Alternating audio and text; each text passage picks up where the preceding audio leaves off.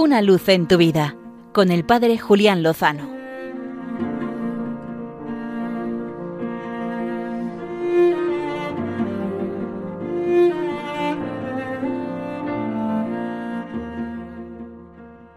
Muy buenas amigos de Radio María.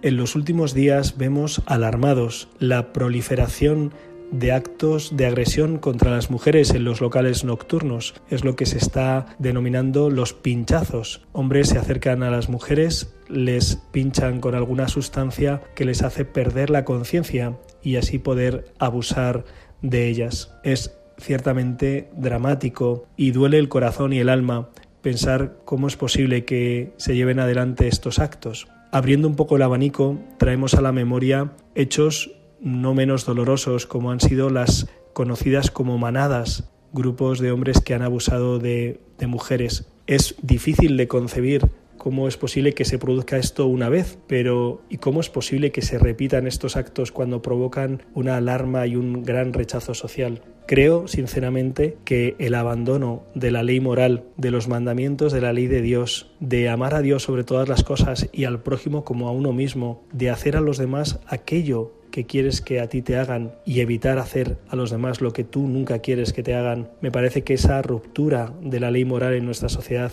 es la que está detrás de este tipo de comportamientos profundamente dolorosos e inmorales. Y seguramente seguirán proliferando porque se ha roto la concepción del hombre y de la mujer como hijos de Dios, imagen y semejanza de Dios, que merece un absoluto respeto porque su vida es sagrada. Para compensar estas noticias, debo compartir con todos los oyentes la buena noticia del casamiento hoy, día 5 de agosto, de dos jóvenes, Pablo y Clara. Ambos se acercan hoy al altar para que el Señor ratifique con su bendición la vocación al amor que han experimentado. Lo han hecho a través de un noviazgo cristiano en el que respetándose, conociéndose, han ido discerniendo si era la llamada que Dios tenía para ellos, y así ha sido. Ambos, Pablo y Clara, pertenecen a un grupo eclesial, han crecido guiados por la fe, se han dejado enseñar a amar, a respetar, a esperar, a confiar, a sacrificarse, que es la lógica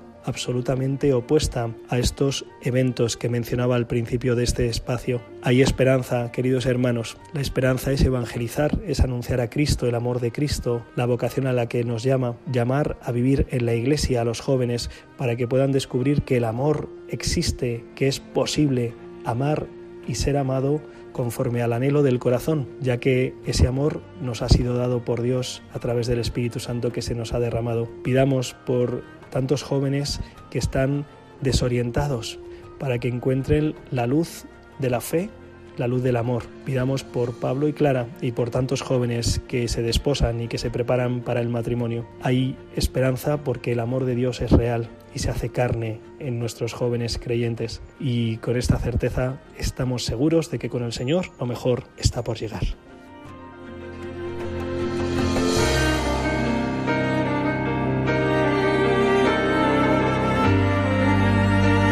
Una luz en tu vida con el Padre Julián Lozano.